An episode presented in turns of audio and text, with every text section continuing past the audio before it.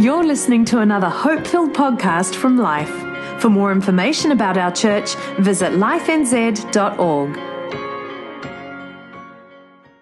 Thank you so much, too, for um, just your generosity and your support and sowing and investing into us. You know, we've had in the last uh, year or so some incredible opportunities, and, you know, time doesn't permit to share a lot. Maybe I can touch a little bit tomorrow, uh, tomorrow but We've been working um, uh, up in Geneva in, uh, within the United Nations context um, with a group of people that are working in literally discipling nations. Right. And uh, four times up into Geneva over the last 12 months and seeing some incredible things. And you know, there's a lot happening in this world. I had the privilege uh, earlier um, last year of being in the Palais des Nations, in the headquarters of the United Nations, four doors down the corridor from where um, John Kerry, the Secretary of State, the um, defense minister of Russia and the Syrian um, partisans were uh, negotiating the, cease, uh, the treaty, the ceasefire for Syria, and it had failed three times. Or Geneva 1 had failed, Geneva 2. And I was in a group with 25 people, some of the leaders within the United Nations, who are born again, spirit filled believers. There's a lot of mess in the United Nations. There's a lot of liberality. There's a lot of really messy stuff. But God has actually placed some people in there, like Joseph's and Daniel's and Esther's, uh, to shape uh, including one man who is probably one of the fifth or the sixth most powerful people in the United Nations, spirit filled, born again believer from El Salvador, who literally took his own United Nations to task um, because they had never permitted prayer in the United Nations for 70 years because it's a secular organization.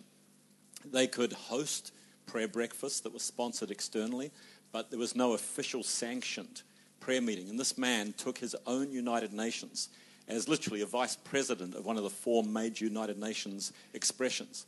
Uh, he took them to task on human rights and said it's the human right of every staff member to have a valid expression of faith in their vocation. And he won. And so they instituted a, a prayer meeting, a prayer gathering. Um, it had to be defined as interfaith to be accepted, but it, so far only Christians turn up to pray. And uh, every month they're allowed three or four visitors, or sometimes up to five uh, external visitors. I, I was able to be part of that and literally be in a room whilst they were negotiating the ceasefire four doors down the corridor. And as we were praying and getting live updates on the screen, uh, the word came through that they'd agreed and signed the ceasefire. And uh, I got on a plane three hours later. I'd been at a few other meetings, and then CNN bursts on my smartphone saying, Breaking news, ceasefire signed, comes into effect midnight Friday. But we've been in that room with people interceding, and to stand with some of these leaders of the United Nations uh, and I could literally show you some photos of being in their main hall and turning it into a time to pray and prophesy over ambassadors, over world leaders, over members of parliament who were present, uh, laying hands on them and praying. And to see such a senior diplomat make the statement, he says, We're experts at diplomacy, but our diplomacy is not enough to solve the crises of the world we're in. We need a move of God. We need God's Spirit moving. And then to see literally that that hall where they've negotiated everything, including the League of Nations in 1939, that very hall, that very room where, where Germany walked out and Austria walked out, to be in that room and then start prophesying and declaring and amongst. Them. And so, you know, part of your giving and all those things is enabling us to do this stuff and to sow into and build nations and work. And a number of the nations that we're working with are actually interesting Islamic nations. Uh, Iraq, Yemen, and others that are actually allowing their ambassadors and their members of parliament to be taught what's called leadership principles, values based leadership, because they've acknowledged and said, look, our, our values aren't working, but actually it's the kingdom wrapped up in these values that we're able to be part of. And so it's very cool. And, uh, and Craig, I do remember that, that um, Get Smart event where the balcony was moving 100. It's designed to do that, right? 800 people plus in the balcony, plus all the floor. It's designed to do it, unlike the doors that are designed to open outwardly, not inwardly if you remember that very event, you know, we had these hundreds and hundreds of teenagers locked out of the, uh, they're in the foyer. The moment they opened the auditorium, no one told them the doors open out, they open in. So, of course, they had people come to me afterwards. Poor old Andy Kabbalah comes and says, Oh, your doors are smashed. And I'm like, anyone, anyone get hurt? He goes, No, no. Can I get fixed? He's like, Yep. And I'm like, Well, that's okay, you know. Come back next year, you know. So, um, anyway, it's an awesome, awesome event. Hey, tonight is going to be really, really cool it's really cool, you know. I mean, I, look, I have the privilege of looking out at a sea of faces, right? But I know behind every single face is a story. And I know that behind every single person is these divine callings. Ephesians 2:10, we are God's workmanship, created in Christ to do good works, awesome works that God planned in advance for us to do. And I want you to understand destiny is not some 15 minutes of spiritual fame. It's not some one single event that our life converges to. Destiny is like a mosaic throughout life where these good works, these things you're called to do, build a relationship, build families, touch an individual, shape something, birth something, form something, be entrepreneurial, do all these things are like segments of that mosaic that eventually spell destiny. Unless, of course, you, you, you pull back from it and then it'll just spell something like this or do, you know? And, and, I, and my prayer is that, like what I, I was sharing with God's, from God's word this morning, are those key principles that you've got to understand you are called to build something. And you've got to understand that God gives you the raw, the ordinary, but He gives you the grace within it to call out that goal, to find it, put Christ at the center. But I also mentioned this morning this theme that we're looking at of overcome has those three elements and meaning. One aspect is the word of a sense of military conquering over an opponent. The second is to achieve something, which is that building, you know. Man, I conquered this, I, I did this, I built this, I climbed that, you know. And then the third I mentioned about was that whole legal aspect, to, to, to be an overcomer, that, that word nakio, to mean to have won, to be validated in a judicial system. Tonight I want to talk to you about the first aspect of overcoming in a sense of, of winning in warfare. And the way I want to do this is, is not to get your horse by shouting at the enemy and, and, and trying to sort of, you know, sim, uh, simply think of that spiritual warfare aspect of, of, you know, sort of ripping the devil's arm off and hitting him with a wet end or ripping off his head and spitting down his throat or some sort of spiritual warfare of, come on, man, let's smash this. I want to show you his weapons. And I want to show you how to be aware of them. The title tonight is going to be interesting. The title is Are You Ready for This? Right? And I, and I don't have a lisp. Are you ready for this? And shortly you'll see what I mean by this. Okay? Not TH, this. But I want to start by reminding you of this whole thing of what you're called to build. It's interesting when I look through scripture, and I've just noted just a few small examples here. I mean, goodness, pick up the book of Hebrews, chapter 11. You've got half a dozen of them in your first few verses. But Noah built a boat, Abraham built a family, Jacob built an altar, Israel built a nation, Joseph built a program for economic sustainability in a pagan world. Moses built a tabernacle. Solomon built a temple. Nehemiah built a city wall and gave its people security and definition. Esther built an escape plan to rescue a nation from genocide. Jesus built the church. And the New Testament is accounts of believers who took the mandate to transform people, communities, cities, and nations and started building the kingdom. And the book is called the Acts, the Acts of the Apostles, not the intentions. It's the book of Acts, not the book of the intentions, right? It's not like, you know, and so Noah thought about building a boat. Uh, you know, Joseph thought about doing this, and Esther thought about maybe I could make an impact. And I don't want to burst too many bubbles or have too much of a go at the whole generation of, of, of you know, awareness, social media, you know, clicking something on Facebook. That's called an intention.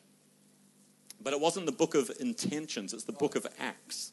You know, I, I, get frustrated and I tell my own millennial generation who I love dearly. I actually love them a little bit more than most, to be honest with you. But I tell them, don't you get caught up in this thing where you think just simply raising awareness is enough. Oh, what did you do? Oh, man, I was part of that project, you know. What did you? Oh, we raised awareness. Wow, Jesus raises the dead and you raise awareness? Awesome. How did you do that? Oh, I clicked like on Facebook and I was one of 428,000 people who clicked like and we raised awareness. I'm like, for goodness sake, man, build something, do something. I mean, I mean, come on, right? I mean, Kony 2012, the biggest social media campaign to raise awareness ever, the biggest flop. And, I, and, and I, I, I'm not dissing the person, right? Literally diss. I'm not dissing the person who started that campaign. They came under incredible spiritual attack. Actually, they went crazy. They got arrested for doing some weird stuff, right?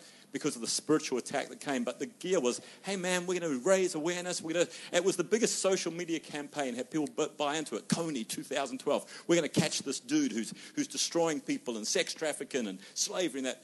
It's now 2017, and he's still out there. It was a flop, a failure. Why? Because you see, things don't change by clicking like. Right? Things change when you actually go and do something. It's the book of the acts of the apostle, not the book of the intentions. So, so don't, don't just be aware that you're called to build something. Build it. Do something. But in doing it, recognize the other common denominator of everything I read there. Every one of those people, from Esther through to Joseph to you name it, is that every single thing they were called to do met opposition. Everything that they were called to do, every person who has set out to build anything, every mission of God will meet resistance because there are two kingdoms God, devil, creation, entropy, momentum, inertia. Everything has a opposing force. Every mission that you're called to build, every purpose in your life will meet resistance. That's why I love this verse in John 16 33. And I, I love, was it Joe this morning who was telling us and about how God is straight up and just says it like it is? You know, in this world, you will have trials. In other words, you will have challenges, is what the word means, right? But don't fear. I got this, he says. I, have actually overcome. I've, I've, won this thing, right? So, what I want to talk to you about tonight and show you is how the enemy attempts to resist and overcome what you're called to overcome. And by displaying to you this one common element, this one common tool or weapon he uses. It's like the old uh, you know, famous Chinese, was he Chinese or Japanese warrior, Sun Tzu, who says, if you know your enemy, you'll win 100 battles, right? Know yourself and know your enemy. I'm going to show you what this weapon is that he uses. I don't have time to go into it in great depth, but I, I want to encourage you to read the book of Nehemiah. It's one of the most awesome books on how to find and fulfill your purpose in life. The first few chapters in Nehemiah talk about how to find your purpose. Then it talks about how to fuel it. Then it talks about literally how to form it and then how to fund it, how to resource it. It talks then about how to fight for it and finally how to finish it. And what I love about the book of Nehemiah is it's a character who was called to build something. It was after the Jews whose city of Jerusalem had been destroyed and ransacked. They'd been carried into captivity for 70 years, the ultimate ethnic slavery. And then a few of them, a handful, a remnant, returns to a city that was eventually returned to them, but it's destroyed. The first group under Ezra rebuilds the temple. Remember the message this morning temple or tower. The first group goes in and spends 30 years restoring the temple, but the city is still a mess.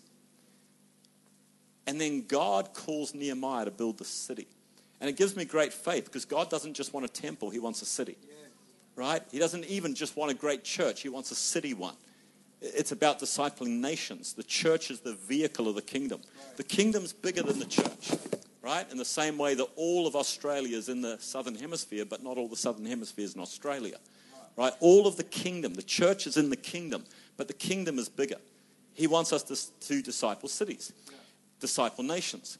What I love about the book of Nehemiah is he finds this young man called Nehemiah and he commissions him to go and rebuild the city, the city walls, its defenses, and, and give the city definition so it can be populated and become the city of God again. But Nehemiah wasn't a prophet, he wasn't a priest, he, he wasn't a rabbi, he was a barista, a sommelier, a concierge, he was a cupbearer, a wine taster for the king.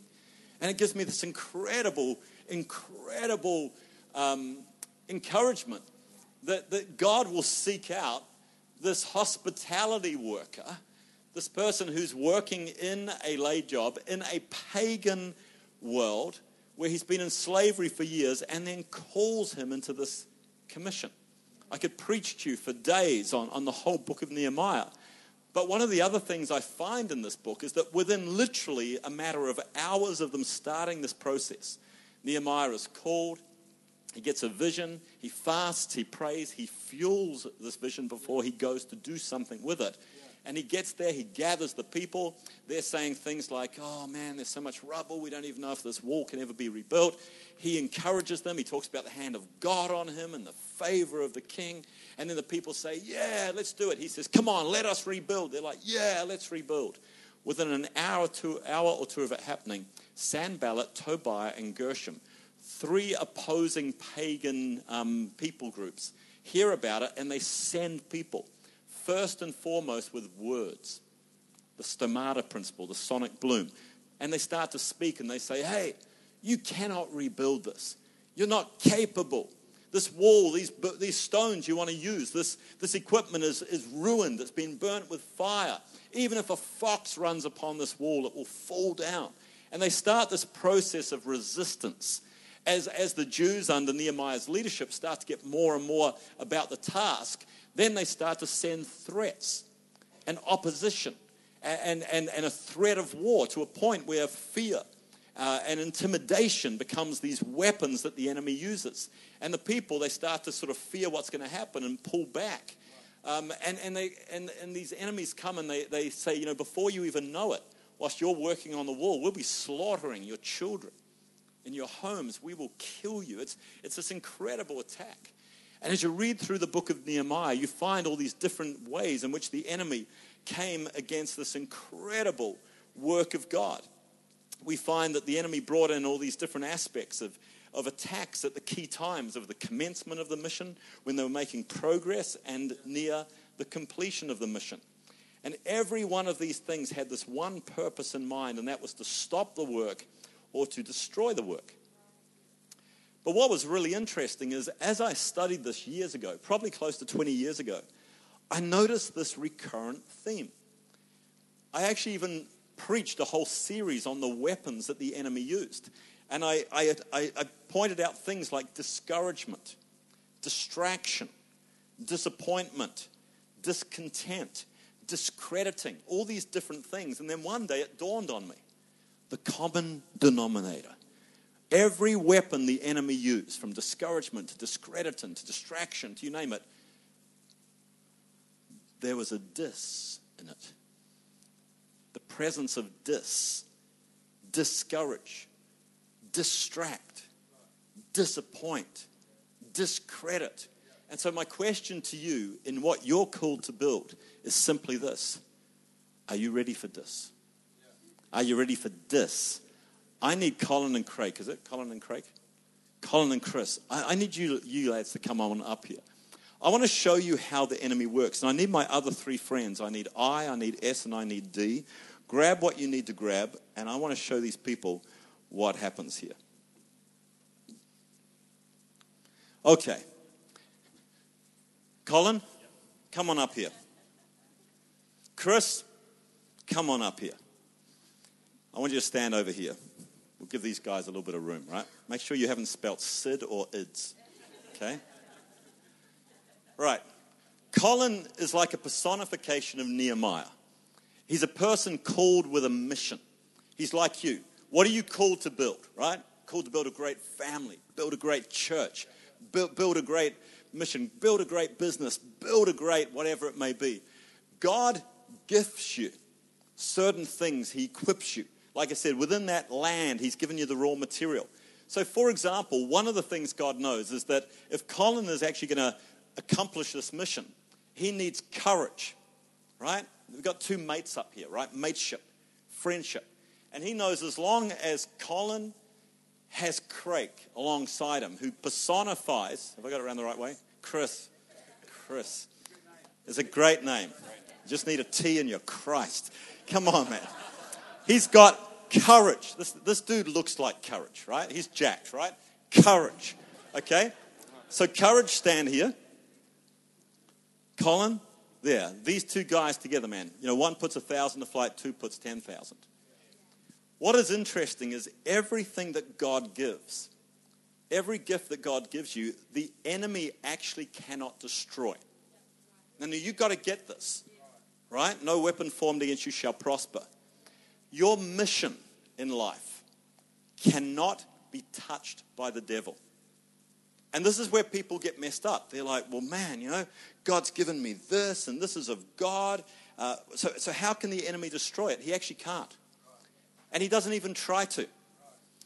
If you read the book of Nehemiah, you're going to find one incredible thing.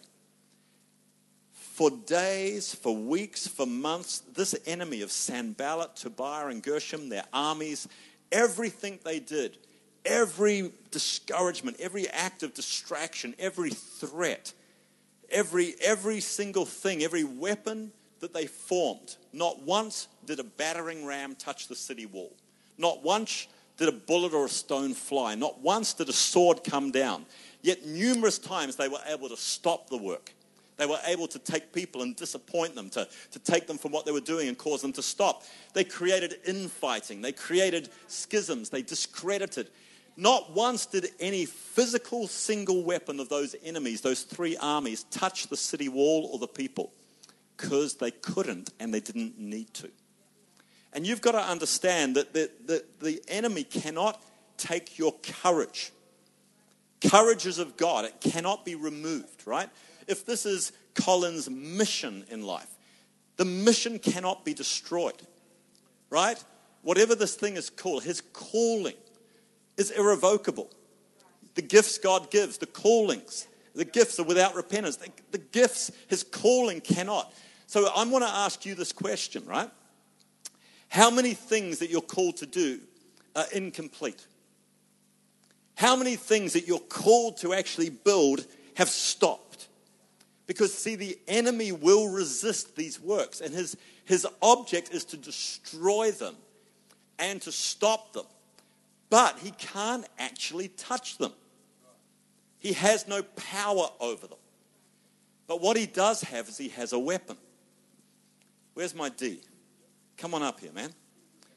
I want you to wedge yourself in between these guys. Where's my I? I want you to wedge and still spell. Where's my S? Right? You know where to go. You see, I, I would go in there if I was you, yeah. Yeah, that'd really work and help. Life's got talent. Right? I'm only teasing, right? I'm dissing you. This, are you ready for this? The word dis means to be apart from. You see, we have words like dishonor, disregard, disappoint, discourage. When you dishonor someone, you keep them apart from honor. When someone is honored, you respect. Disrespect means to be apart from respect. The enemy's greatest weapon is this, where he will keep you from. You see, he can't destroy courage. It's not able to be destroyed, for it comes from God. But what he can do is he can actually wedge and put Colin apart from courage and then we are discouraged. You know the word disappoint? Disappointment? Oh man, I was really disappointed. The word appoint means to be set in place. It means to furnish, to set out. You appoint a room. It's interesting. The first thing Nehemiah did was appoint people. He appointed certain people to build certain parts of the wall. He took people from men and women, young, old. He, he took and he assigned them tasks. I love teaching preachers on this because it says, you know, in leadership, he even chose the rulers of districts to look after certain walls. One of them was the dung gate, right? The sewage came out. And I remember preaching at a pastor's conference and saying, if you're called of God to be a leader, you've got to learn how to deal with the in life, right? The dung in life. And this pastor, an old 70 year old pastor, stands up and says, Can I suggest if you're called to minister in the dung gate, you get to know the perfume maker, right? Because a few verses earlier it says he chose goldsmiths and perfume makers and people, all these artisans, to build the city wall, right? But Nehemiah appointed people to do things. But then you read through the book of Nehemiah, the enemy comes with all these words of doubt and intimidation and challenge and threat. And these people withdrew from their appointed positions and they were disappointed. Disappointed. Every time you feel disappointed, it's a weapon of the enemy. But you've got to understand, all he's done is he's separated you from your appointment. Well, yeah, no, look, I started doing that ministry and I was involved in this area and I just got disappointed. Like you expect we're going to come and hug you, right? And sympathy. No, no, you, you, you got to recognize the dis. If you ever find yourself saying, oh, I'm, I'm not doing this now because I was disappointed, Don't look for sympathy. Realize, flip, I got, I got smacked with a weapon. Oh, so the enemy's purpose of that stink attitude person who, who gave me hassle, that was the enemy's way of disappointing me. So you accept it, you've lost. He can't destroy your appointment, but he can disappoint you. Courage. He can't take your courage away, he can just take you from your courage. Right? That's why I love the word encourage, to bring, to enter. So, what happens is the enemy has this incredible pattern. You know, you, you go through, just hang there for a while, guys. You go through all these different areas, right? Discourage, dishonor, disregard, disown, disagreement, discontentment. One of the reasons why you have what's called the power of agreement, where two or three shall agree on any one thing, it's like, man, we can do this. The amazing thing, of course, is disagreement is where people come in and take you apart from agreement, right? And all of a sudden, well, there's this disagreement in a relationship. Where was the power? Well, the power was in the agreement. So the enemy brings and introduces this thing called dis, right? The same thing happens when it comes to distraction. Look, I, I would love to take you right into the book of Nehemiah and show you how the final weapon of the enemy was distraction. And the reason why is that he tried to use discouragement. They used their words, they'd come, they'd send people. It's interesting, after a while, the very people building the wall would come to Nehemiah and say, Oh, we can't do this. They're going to attack us. They say that the swords are going to kill our children whilst we're working. There's a subtle little verse, and it says, And the people who were living close to Sanballat and Tobiah in the regions, they came and told us 10 times over that we would be attacked. 10 times over. And then Nehemiah says, But the man whose commission was to sound the trumpet stayed next to me. It's interesting. The people who got away from the presence of the vision carrier couldn't see the wall for the rubble. But the people who were with the vision carrier couldn't see the rubble for the wall. And so much is about proximity. His proximity to courage will determine whether he's encouraged or discouraged. The final attack of the enemy, when he couldn't discourage and he, he tried to discredit Nehemiah, they brought in discontentment. They brought in all these disses. Finally, they send the word to Nehemiah, and he says this Sanballat says, Look, come away from the task. Come and meet us in the valley of Ono. I mean, that's enough of a clue. Oh no, right? Oh no, right? And let's talk about this thing. Let's talk about this. And I love Nehemiah's response. He says, I shall not leave the work of God, I shall not go down to where you are. It was a distress traction. And there's a lot of things like you're like, man, I'm called to call, build this incredible business. Well, why didn't it happen? Oh, I just got distracted, right?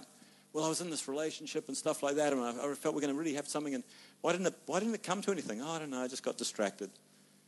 That's what I was saying to you about the whole thing of the book of intentions. Oh, yeah, man. I, I remember that day where I felt God called me and he said, You know, you're going to set this up and you're going to do this and you're going to help transform this area of music and ministry, media, and, and, and, and get in the world and do. Uh, what happened? Oh, you know, I just got busy doing other stuff and I got distracted. So now let's look at the word tract. The word distract means to be apart from traction. And the word traction means to be drawn or pulled towards something, hence the word attraction. Man, I'm attracted to her. I remember when I first met my wife. What was it? Goodness, 35 years ago. We were at a youth camp. And it was the last night of the 12th meeting, 12 meetings at a youth camp over five days. And they said, hey, turn around and shake hands with the person behind you. I did that and never let go. and now I've been married for 32 years, this gorgeous girl, right? I was attracted to her from day one, right? So to be attracted is to be drawn towards. There's this traction that you build, right? When you are distracted, you're kept apart from traction.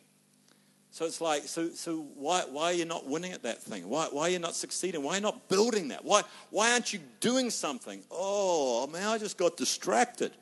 Oh, the dis again. The dis came in, right? You've been kept apart from. It's a simple message tonight, but I need to tell you. If you can only learn this one key of warfare, And that is to be aware of the dis. The moment you sense you are coming apart from the presence and the proximity of the things God has given you courage, appointment, honor, credit, agreement, ownership. What's it mean to disown something? What's it mean to own? Appointment. I'm going to go after a few of these tonight because there are disappointed people in this room. Disappointed. But you've been appointed by God. You have been called. You have been set in place. And the dis is going tonight, right? We're losing the dis. The dis is out of here, right? So people who have been disappointed are going to be reappointed. There are people here tonight, you have been discouraged, kept apart, wedged apart from courage. Well, you're going to be encouraged tonight and encouraged. People hear the same thing when it comes to honor, into, into appointment, into the sense of traction, restoring traction. When we see the lads up here, I want you to understand and, and, and realize that the one thing you see modeled here is a thing called proximity. Right? The moment, Chris, come on over here, come back. Stand right next to Colin. I prophesy over you literally that you are symbolizing courage, mission, purpose, calling, honor, appointment, everything, right? Do you notice what's just happened? All that's happened is the proximity and positioning has changed. So now we have encouraged, right? So God says, hey, I'm calling you to build things, and I'm going to resource you with these streams. What I never told you this morning, just, just so much we could have done, right? As I mentioned about the, that garden of and even Havilah, where he sets you, he gives you raw material, then he resources. And I mentioned those names, um, Gihon and Pison and, and the Euphrates and, and the names. Those rivers our meanings mean fruitfulness, abundance. It means increase and flow. The word Havilah literally means a cycle or, or continuum that ever replenishes itself. And the word Eden means pleasure. And so you look at it, God says, hey, the thing I'm going to call you to do is going to be a place of pleasure, a place of delight, a place of fulfillment. And, and I'm going to put you in a land which has a cycle or a circle that continuously replenishes itself. And the streams I'll resource you with will be abundance, fruitfulness, bursting forth, one of them means and, and this whole thing, right? So the moment you are out from those things or apart from those things and have lost the proximity, you're apart from the things that God has given you. You've got to understand courage, your appointment, traction, all these things are those resources. So all the enemy does is come back, lads, one at a time, wedge these guys again. And they sneak in through attitudes, they sneak in through offense. They, they, they, they sneak in through different ways. But the moment you recognize it, right? The moment you recognize offense and its purpose, right? It's like that thing is never the issue. The issue is proximity. Okay? I could have quit a hundred times the so called ministry thing, right? I could have quit it a hundred times because of things that had happened, people that let you down, failures that occur, unfulfilled promises, all these different things. Until I realized, goodness, the moment I just surrender one inch because of that offense, all I've done is pull myself from what God's appointed me to do, right? So, finally, can you give it up for these guys? We'll let them sit down. Thank you.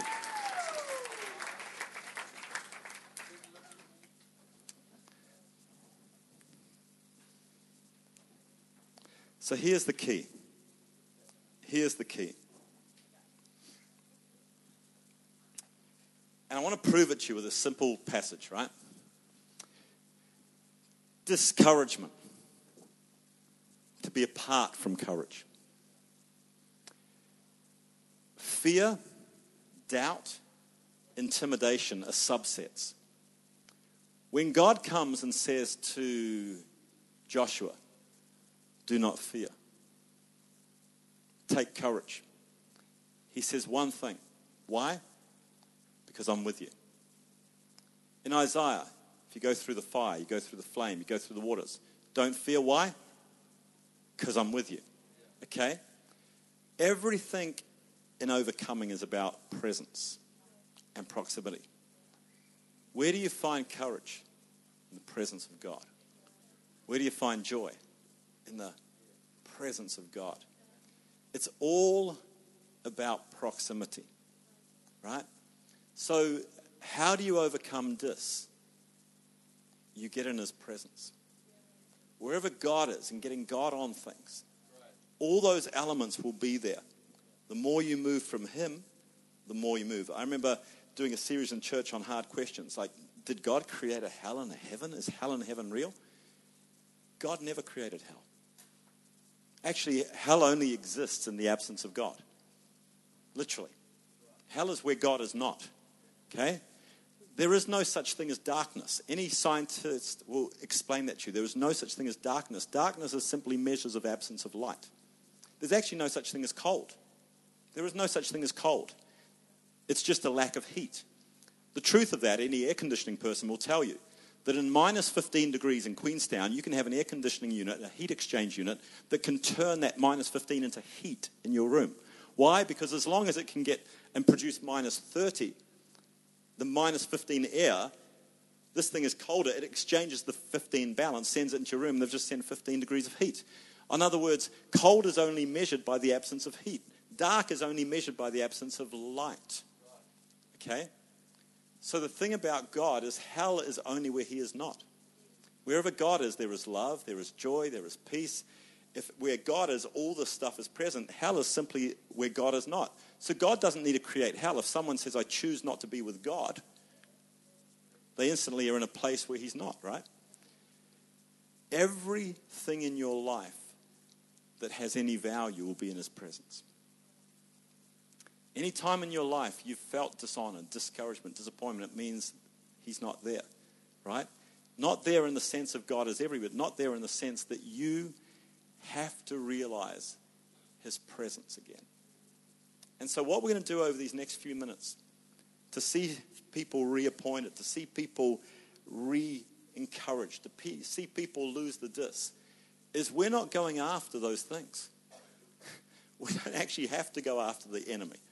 We don't have to shout and stand and stomp on his head and that. There's a time and a place for that in other areas. What we've got to do is come back into his presence. And as our worship team comes, this is what we're going to do, right? You can be in the presence of greatness and yet not encounter. You'll know that if you've ever flown on a plane, right? You can be four or five seats away from some Billy Slater or or, or some singing, you know, sort of movie star or something. You're in their presence, but you don't encounter them. Okay? And it can be the same with God. You can be in an environment where God's presence is, but you've got to learn how to encounter Him. And as you encounter His presence, you'll find that appointment. You'll lose the disappointment. You'll find that courage and calling. So come on, I want you to stand with me tonight. We hope you enjoyed this podcast from Life. If you have questions or want to contact someone about this message, visit lifenz.org.